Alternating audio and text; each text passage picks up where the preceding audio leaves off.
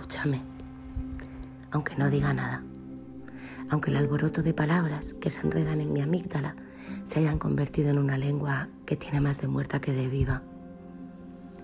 Escucha en silencio este grito, que no hay otra manera de superar este naufragio, créeme. Abraza mis dudas, mis miedos. Dame la oportunidad de sonreír sin más, para que la dulzura no nos abandone. Este follón de emociones, sentimientos y pensamientos que se chocan frontalmente y sin parar encuentren la manera de mantener el equilibrio. Escúchame, que todo lo que ya no importa tampoco tiene lugar ni remedio. Que en nuestras ojeras se escriba esta historia tan necesaria como agotadora. Que solo estamos cansados, que todo lo demás no es, no está. Cerremos la puerta con llave y no demos portazos, que el ruido sobresalta las buenas intenciones. Escucha y calla, sin juicios ni opiniones, sin pensar si no sabe salado, dulce o amargo, que nuestras papilas gustativas están ahora intoxicadas por el sabor de la herida. Escúchame, que no hay nada de lo que está pasando ahora que sea verdad, nada.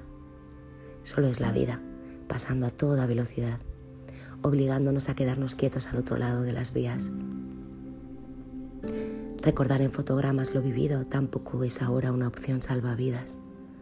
Que no hay pasado ni futuro que nos sostenga, solo este presente que crece como un muro fuerte y seguro para que apoyemos nuestra espalda.